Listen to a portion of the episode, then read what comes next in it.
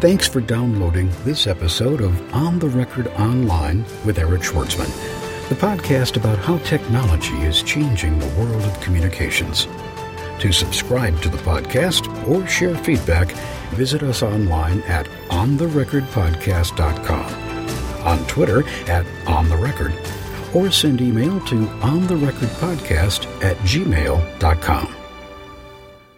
My guest today is Pete Blackshaw. His professional background spans public policy, interactive marketing, and brand management.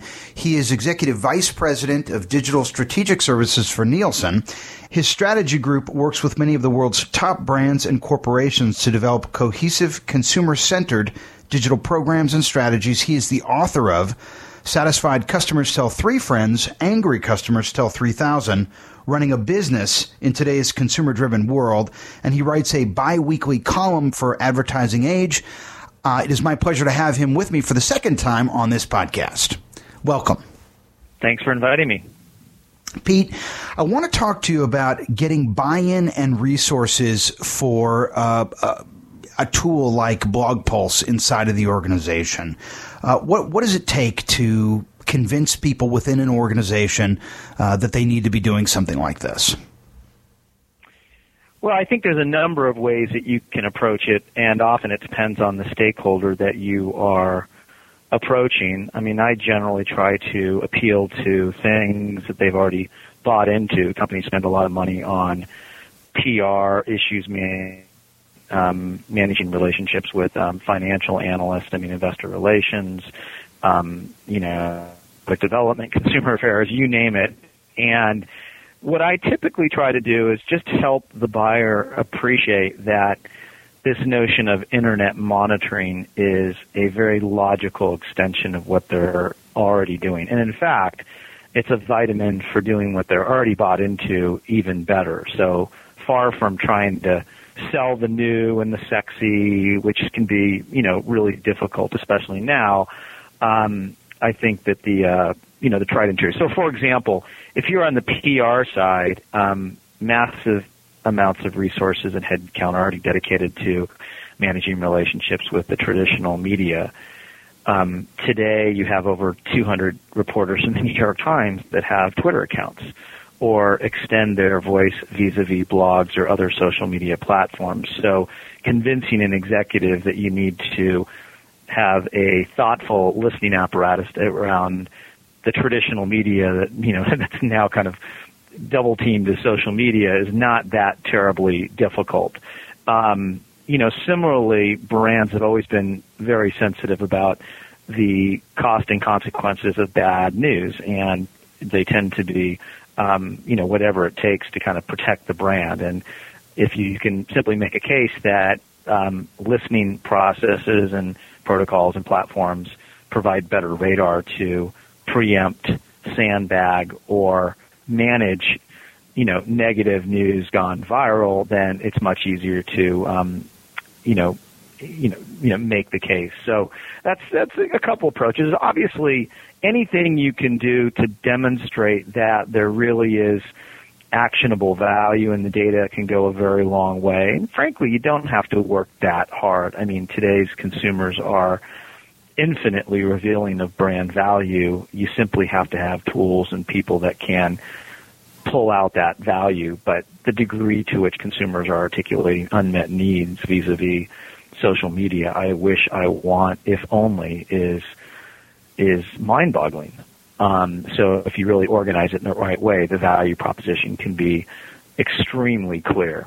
Those are a couple initial thoughts. Pete, the cost of, of BlogPulse is not inconsequential, right? I mean, what is what is the cost?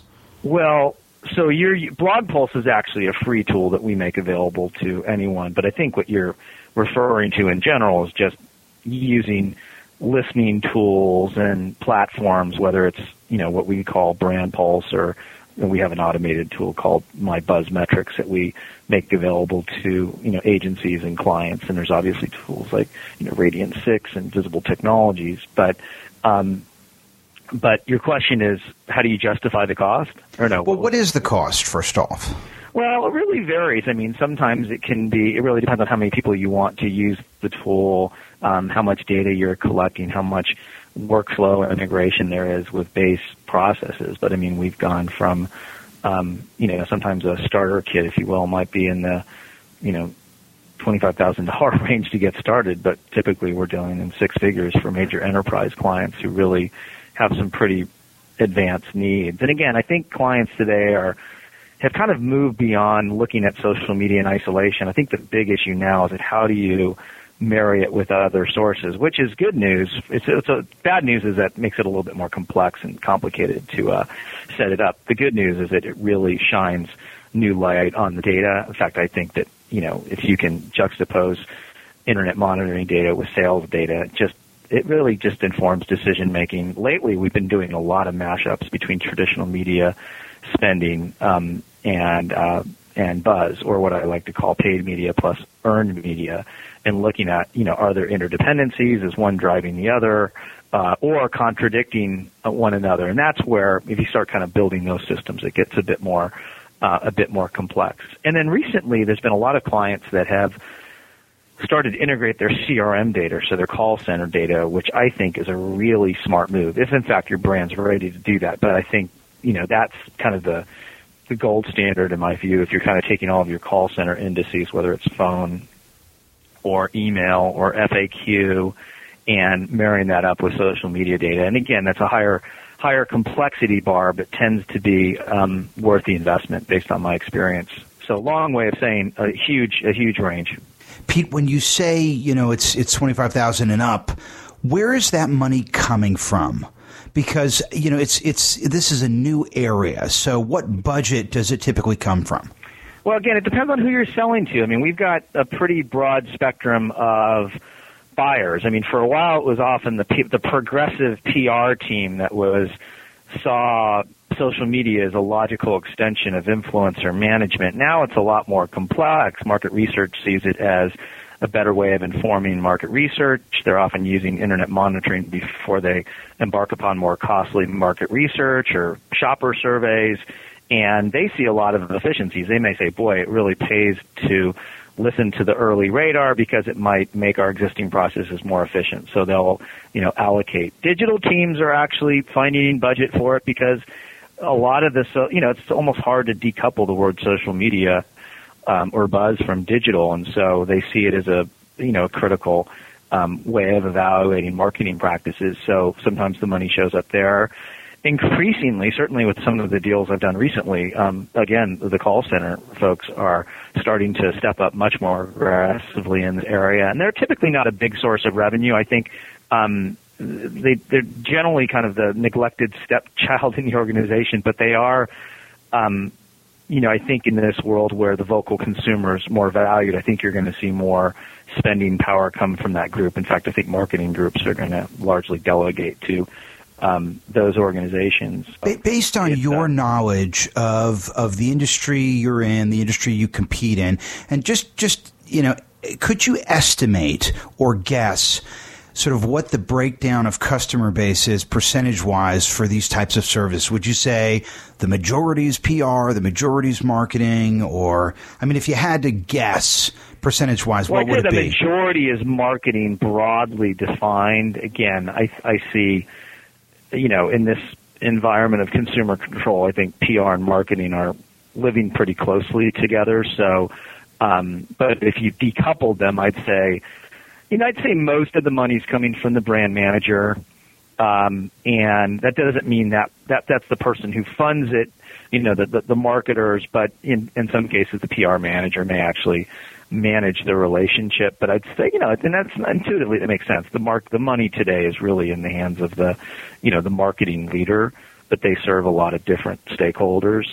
Um, you know, typically, so for example, we, you know, where I think buzz monitoring takes on the most value is around a new product launch, and there's so much money riding on the launch, on the new news that I think brand managers or VP of marketing or even CMOs take a very take a, a bit more of a, a more generous view of what's necessary to monitor that campaign, and so therefore it's not necessarily um, a major leap for them to um, you know sign a check and and and you know kind of empower the organization with kind of a listening monitor and service. Talk, talk to us for a minute about the stakeholder community. Um, you know, what is that stakeholder community, and what are the most common pockets of resistance? Well, for a lot of categories, the biggest, I mean, it's, I mean, boy, I mean, I think just about everybody's a relevant stakeholder to social media now, so it's really, it's quite, it's, you know, it's, it's, it's, it's, it's really everyone. I mean, I think you can say there's, um, you know, more marketing centered, you know, marketing, market, market research, PR, product development as a critical stakeholder. Um, investor relations, I think, is becoming really big because financial analysts have very transparent access to this type of data. So there's a real cost of not being on top of it. Um, I think, you know, even legal departments are taking a much more aggressive view of the data. Risk management groups are looking at it because there's, you know, you know, there's just a lot of incriminating data that's kind of flowing through, um, you know, the the pipeline out there. I think in terms of barriers, um, I think legal is a barrier, probably not as much as before. Um, I think the other barrier is just like organizational confusion over ownership. Um, just you know, there's you know, the, everyone's kind of bought in, you know, uh, but nobody really knows who owns it, and that can be you know, it can be very frustrating on the on the vendor side, and you just got to get kind of a little bit creative about how you uh, about how you kind of you know rationalize the. Uh, um, the spend. I think there, there's still for many a culture of disbelief that does this really matter? Is this really moving the needle? It's it's not as difficult. I wouldn't say it's as big a barrier as it was several years ago. I mean, this content is so transparent. And I think there is a much greater recognition that the buyer funnel is significantly impacted by this by this this conversation. So, but you know, there's always pockets of of of, of cynicism. Um, so and then sometimes like your biggest enemy is just apathy. I mean, if everything's going pretty well with the brand, um, they just may not feel a big motivation. If the brand gets slapped a few times or publicly embarrassed or it's got a recall or a crisis or just something that, that, that typically puts everyone in almost autopilot mode from a, oh, this is a no-brainer, we got to do it. So if there is a, a, a lot of negative um, information out there, negative mentions, that becomes you know a, a driver for for somebody to make a decision. Well, I think the wake up calls really do matter, and and the nice thing is that you know they'll they really do influence the top. I mean, there's a lot of cases where the CMOs or CEOs have basically said stop overthinking it. Of course, it impacts the business. It's like, of course it does. It's like half every every every credible newspaper reporter has a cheat sheet of bloggers. How can you tell me that it doesn't matter? You know, so there is a lot of high level intuition that's now entering the space, and I think that as more marketers develop their own personal intimacy with social media, you know, I you know my personal Twitter account, my personal blog that I built in five seconds. I think that is also providing a much greater, um, um, you know, recognition. Um, you know, now at the same time, at the same time, I mean, there is a kind of a bit of a commoditization taking place in the space. There's like free tools coming out the yin yang, and there's, you know, so, you know, at the same time that companies are, brands are kind of coming around to recognize the importance, they're also enjoying the fruits of of a lot of, of the free. so therefore, if you're in the business, you've really got to demonstrate the value add. You just can't sell tools and like, you know, wait for them to sign a check again. You have to really um, work with them to demonstrate how it's useful, how it's meaningful, how it can serve as a mission critical KPI and the like. Pete, what are the toughest objections to overcome? Like, is there a common objective or an objective maybe not so common that when it arises, you kind of say you kind of slump and think, "Oh my God, this is going to sink the ship." I mean, is there yeah, like regula- what is it? I mean, in regulated industries, it's really tough because you know listening is liability, and once that percolates to a level, it's just like you might as well just close shop and move on to the next category. I think healthcare, pharma really struggle. We do a lot of business in that category, but there are, there is a lot of um, sensitivity about you know what you know and what you don't know, and that can really complicate what you and I might consider to be really benign decisions, like a simple reporting tool. Um, so those are areas, and again, we do a lot of business in the category, but I'd say that it's it's probably underdeveloped because a lot of those, you know, because a lot of those issues. We're talking to Pete Blackshaw. He is the Executive Vice President of Digital Strategic Services for Nielsen. And when we come back, we are going to talk to him about uh, organizing for social media. The top rated, longest running social media communications training program comes to Los Angeles this August 2010. Bring your laptop, log on, and learn the ins and outs of effective social media communications and search engine optimization. Reserve your space by logging on to www.newmediaprbootcamp.com. Pete, I want to um, get your thoughts on how an organization needs to structure itself for social media because in the past, you know, a department like PR and marketing were essentially mouthpieces and now they're getting this information which can be integrated back into something like product development. Um, you know, what sort of challenges does that present PR and marketing with now that they've got information that could be useful to the people making the products? But in the past, those people were not really receptive to getting feedback from marketing and PR. Well, I don't see it as a challenge. I mean, I see it as much more of an opportunity, and it's an opportunity for the PR department to be more relevant. And where there's more mouths to feed, there's more value to be had. I think the toughest organizational decision, and I have a little bit of a bias here, this is kind of very central to my book. I think that the future organizational model has to wrap around consumer affairs. And I think to date in the march towards social media, we've largely danced around it. And it's starting to get really conspicuous. So you'll have brands where the CMO or the VP of external relationship, eh, you know, is kind of, you know, waxing poetic about conversation and dialogues, but their feedback forms have a big "Don't talk to me" sign on it, or you know, it's impossible to reach the 800 line. And I just think that um, if you kind of buy into this notion that consumers are in control, they're shaping the dialogue, they're influencing the purchase funnel, you have to build a model where the um, the existing feedback pipe is very central. And I do believe in my heart of hearts, and I know this from having done a ton of consulting with companies, that the folks that typically man the front lines of the phone or the email feedback, although they're treated like stepchildren in the organization, they tend to have the best skills at managing very volatile, often emotional consumers. And I think that skill set is easily transferable to, not easily, but it's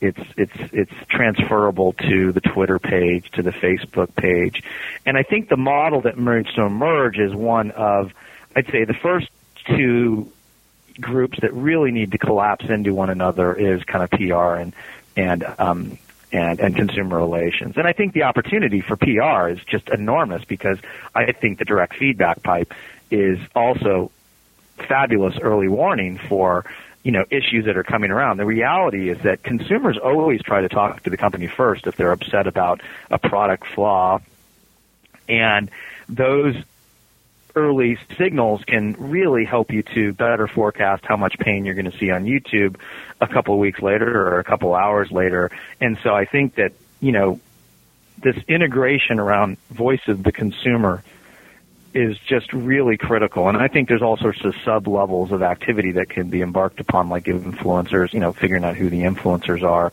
Develop, you know, I'm a big believer in developing brand advocacy scorecards. I think I think that is the most important metric. I mean, some people use Net Promoter. I actually am kind of working on a different way of thinking about it. But but, whatever it might be, you know, thinking about those KPIs that have common ground across both, you know, consumer relations and and the call center. And then I think along the way, it's how do you package that data in a way that's meaningful to other stakeholders, um, whether it's market research, which typically is looking for, you know, um, you know, kind of unmet needs or key consumer insights. Um, product development may be looking for um, better understanding on how products are used in real time. You know, the digital team might be looking for things where they can make some very quick interventions um, and the like. So that's kind of um, you know that's kind of a you know I'd say that's a starting point. So you're suggesting, I, I guess, I just want to make sure I, I, understand you here, that the information gleaned from the group in the organization using the measurement tool is really just a way for them to educate others inside the organization about the potential of this information. Because you, you mentioned, you know, it depends how they package that information. So, but the, the minute you say package it, what, what I'm thinking is, well, wait a minute, PR or marketing or consumer relations, whoever has access to the monitoring tool is seeing all this real time information. And the minute they package it and start distributing it internally, it's stale. So, I mean, do, are, do you eventually have to give everyone access? Well, I think, boy, I mean, you can certainly just, if you develop a great tool that, you know, you can make that available. But I do think some level of value added packaging, interpretation, you know, there's the what, the so what, and the what next. And I think that the folks that own the listening dashboard can certainly provide a lot of value on the so what and the what next. How, how, does that look? Tell me what that looks like. Oh well, the what might just be a basic reporting tool that's got all the data and it, perhaps it's organized by a number of key performance indicators or types of data collection. I'm monitoring X number of brands plus competitors. I'm looking at brand advocacy. I'm looking at sentiment. I'm looking at dispersion. Um, I'm looking at certain websites um, you know, it's just like it's a it's a really well organized data bank. Then there's the so what, which is like, well, why the hell does it matter? Um, and that's where you know some level of extra analysis can really help, especially if you're putting the data under a relatively new stakeholder's nose. You know, you can't don't expect that the product developer is going to know exactly how to use it or the market research person may be caught in this Neanderthal world of rep panel where, oh my gosh, these are out influential consumers. We only focus on consumers in the fat middle of the bell curve. And the so what factor kind of helps to put perspective on that. And then there's the what next factor, which is like, what do you do with, you know, uh, okay, what next? Do we change the website? Do we, um, you know, retool our overall strategy? Do we, um, you know, and I think you know, I, I think anyone who's kind of owning the listening tools should really be good consultants on top of it. That's pretty much what we do here at Nielsen, but there's a lot of that capability that brands can develop on their own too. Up to this point in the conversation, we've pretty much been talking about measurement as it applies to B2C organizations. Is there any, are there any inherent differences between measuring for B2B versus measuring for B2C? I don't think so. Honestly, I used to labor to make the distinction in years past, but I think the same principles apply. I mean, even at Nielsen, we're monitoring our own buzz and you know the number of marketing suppliers that are out there creating conversation, generating reactions, the number of our clients that are out there in social media venues saying good or bad things with us provides us with so much data to organize and interpret and act upon no different than a brand that is looking from the consumer angle. The reality is that these, um, you know, this, these rules of expression are kind of like equal opportunity employers, both to the end consumer and to any small business or vendor or supplier that's in the space. Just, just think about it. There's over, I think there's over 75,000 people on Twitter that are labeled social media experts. Most of them source or derive from our industry. They're like you and me multiplied by 75,000. and so there's, you know, I would say, is that consumer, business consumer? No, but are they, is it kind of working on the same principles? Yes. Do I lose sleep worrying about what they're going to say about us tomorrow? You bet. I mean, just think about it. Have you ever, have you given a speech recently where they're having like 50 people in the audience tweeting? They're not average consumers. They're just, they're like, that's your B2B channel. Let's let's talk for a minute about building bridges within the uh, organization. Do you see social media in any way integrating the organization more effectively? I mean, is it sort of and do you have any stories you can tell us about that? Well, I just, I, I mean, I think what's inspired me most in looking at social media has been how it's begun to kind of transform the organization. I think the internal application of the tools, um, you know, internal use of blogs, you know, even the things that aren't available externally, kind of fresh thinking about what we used to call intranets. Now they're like these crowdsourcing utilities. But I, I do think social media is enabling much greater free flow of information and to some extent fulfilling a lot of our romantic notions of intranets from like 10 years ago. We never quite realized we never could get them outside of the tech department. And today I think there's a whole different psychology. I don't want to overhype the progress because I still think when you do things internally, you're subject to all sorts of legacy rules and processes, and you know the techies still have probably greater leverage and control than they should.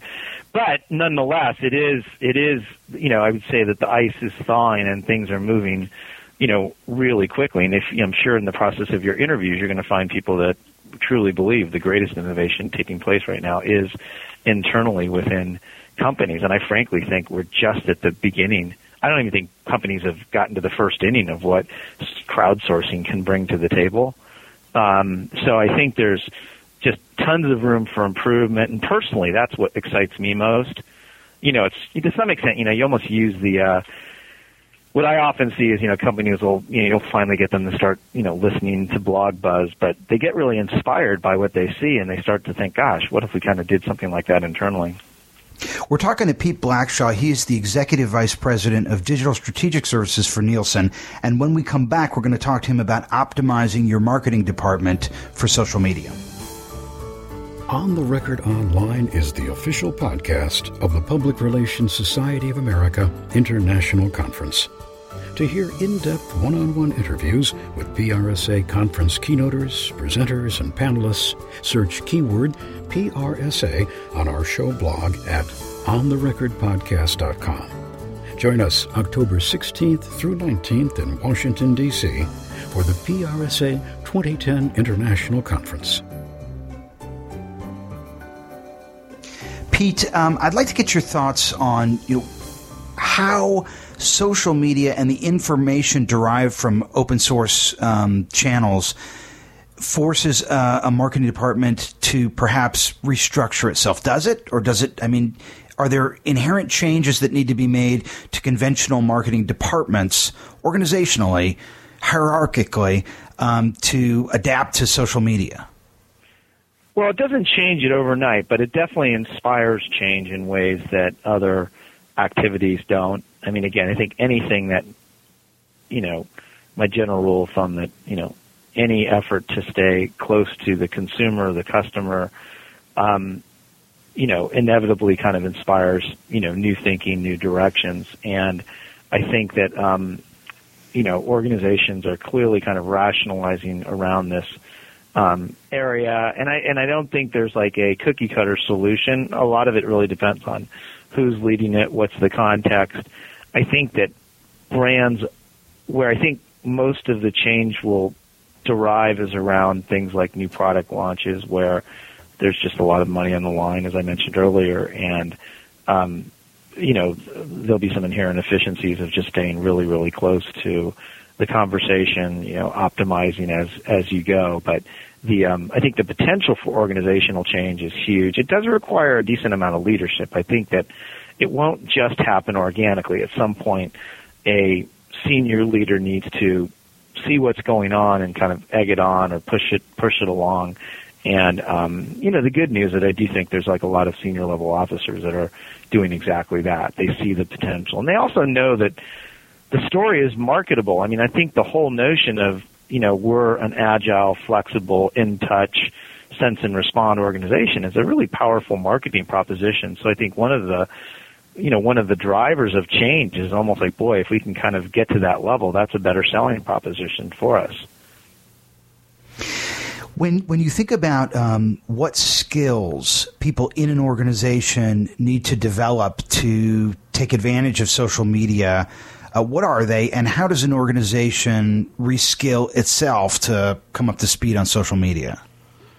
Well, I think CRM is the most important skill. Not, you know, did you start a blog or did you tweet? I think just intimacy with, um, you know, customer relationship marketing or management is really, really important. At the end of the day, you know, a lot of what we're talking about is just, you know, you know, managing relationships with consumers who bring a different source of value to the table. And then the value may be the virality. It might be the value of bringing the good idea to the table. But um, it, it kind of all comes down to those boring fundamentals of you know customer relationship management. And so I'd say that people that really are have that nailed is key. I'd say people that have you know certain foundational skills in listening to the consumer um, are really important. I mean, again, I don't want to. If, if someone comes into the game with boy incredible experience, having created a Facebook page that's got twenty thousand fans or has a blog, I mean, I, I think those pro- really are good too because I think that people that do social media tend to be really um, intuitive marketers. They may not have all the training of um, the four P's or the five P's, but they they kind of get it, and so um, you know it's it's it's a combination of of, of all of those things. Um, you know, uh, the Hurt Locker was the best picture um, this year at the Academy Awards, and it was interesting in the acceptance speech. The producer said. Um, you know, thank you so much. This was, uh, we were so glad that we, I'm paraphrasing here, we were so glad that we didn't have to, uh, you know, deal with uh, the studio and we weren't basically building a picture based on audience survey. Um, what dangers do you think too much information, or uh, let me rephrase that, what dangers do you think uh, on a plethora of information about, you know, what consumers think about a product, uh, what, what dangers might they present to companies? Well, I think companies can get themselves into paralysis if they do too much research on the front end, and I think the, um, especially if it's research that may be a little bit dated in terms of methodology. Um, you know, I think you know what benefits players like the Hurt Locker. You know, to some extent, they're not constrained or shackled by the big media spending, you know, habit.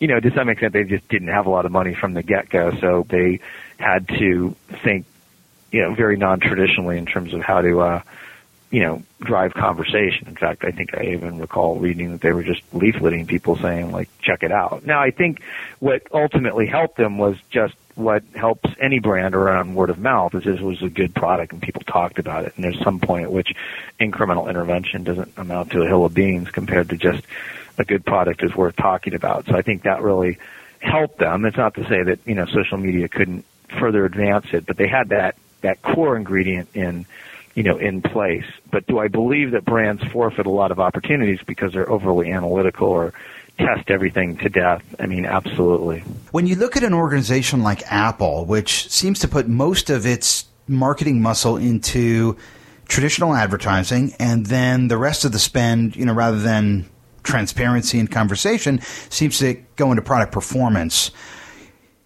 You know, how important is product performance versus the conversation? Um, See, I think they go hand in hand, and I'm kind of um, you know, Apple's a really interesting case study because I'm not sure they have, you know, you know what a lot of us social media consultants would call the social media roadmap. You know, I'm not even sure they obsessed with that. I'm not even sure they have a position along those lines. But I will say this: they really understand intuitively how both winning products and great experiences drive conversation and you know, it's kind of amazing. You know, there'll, there'll be brands that like preach word of mouth and social media to the cows come home, and they and they just won't get the obvious stuff done. I mean, I think about like Apple. Every time they launch a product, what do they do really well? They just they use their website as a great source of build up and diffusion.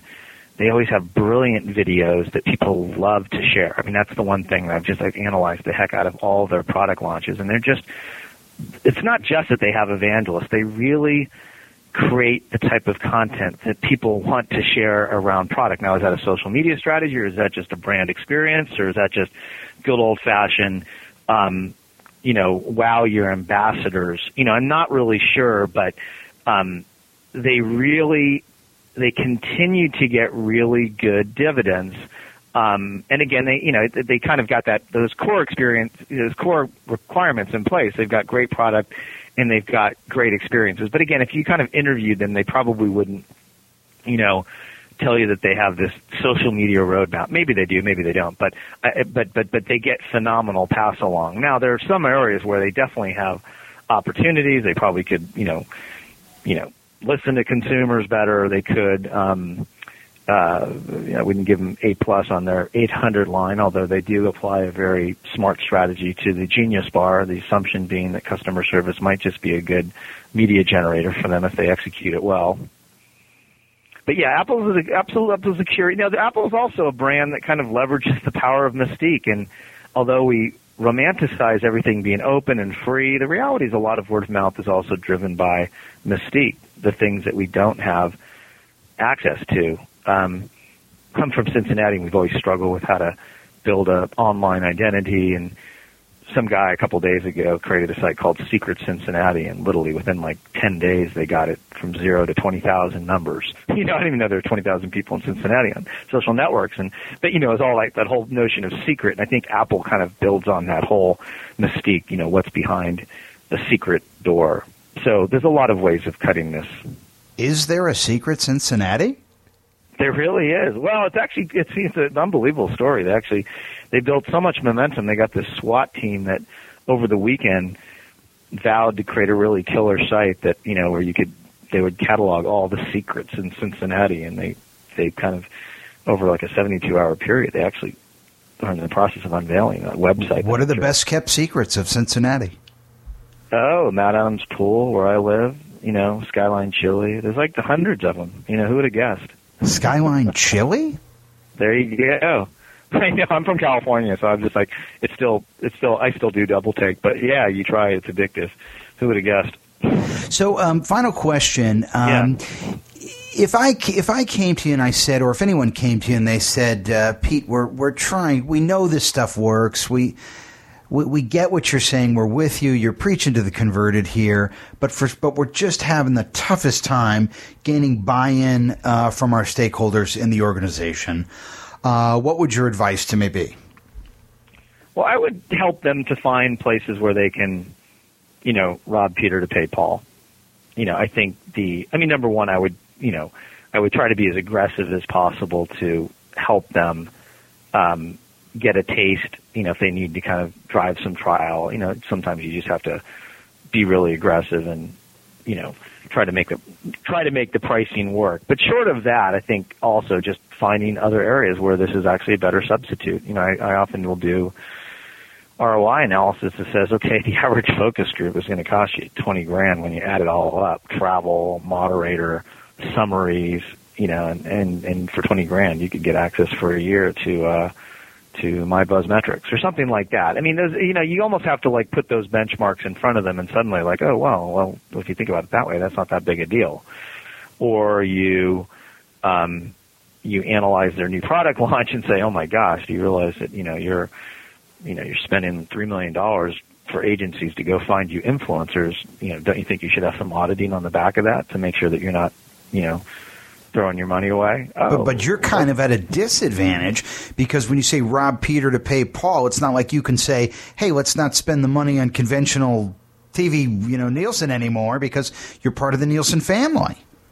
And the truth is, I think a lot of people do a sell little that way. That's a fair, there's a little bit of that, but you know, I think, uh, but you know, but listen, I think Nielsen kind of made that bet when they brought us into the family. I think there's sort of, you know, I think all the research firms that have started to integrate buzz tools have kind of accepted that, hey, listen, this is going to be an emerging form of research, and you know, it, it may actually serve as a substitute for other processes, but you know, we can't afford, we can't use that as an excuse not to kind of modernize. So yeah, I think that's that's a, uh, you know, that's that's a that's that's a fair point. Yeah, absolutely. I mean, I, I'm much. I, I seriously doubt research budgets are going to increase overall. So it's going to be a matter of like, you know, what it replaces. We've been talking to Pete Blackshaw. He's the executive vice president at Digital Strategic Services for Nielsen. His book, Satisfied Customers Tell Three Friends, Angry Customers Tell 3000, is available at Amazon, and we will have a link to it uh, on the show blog at ontherecordpodcast.com. Pete, thanks for doing this.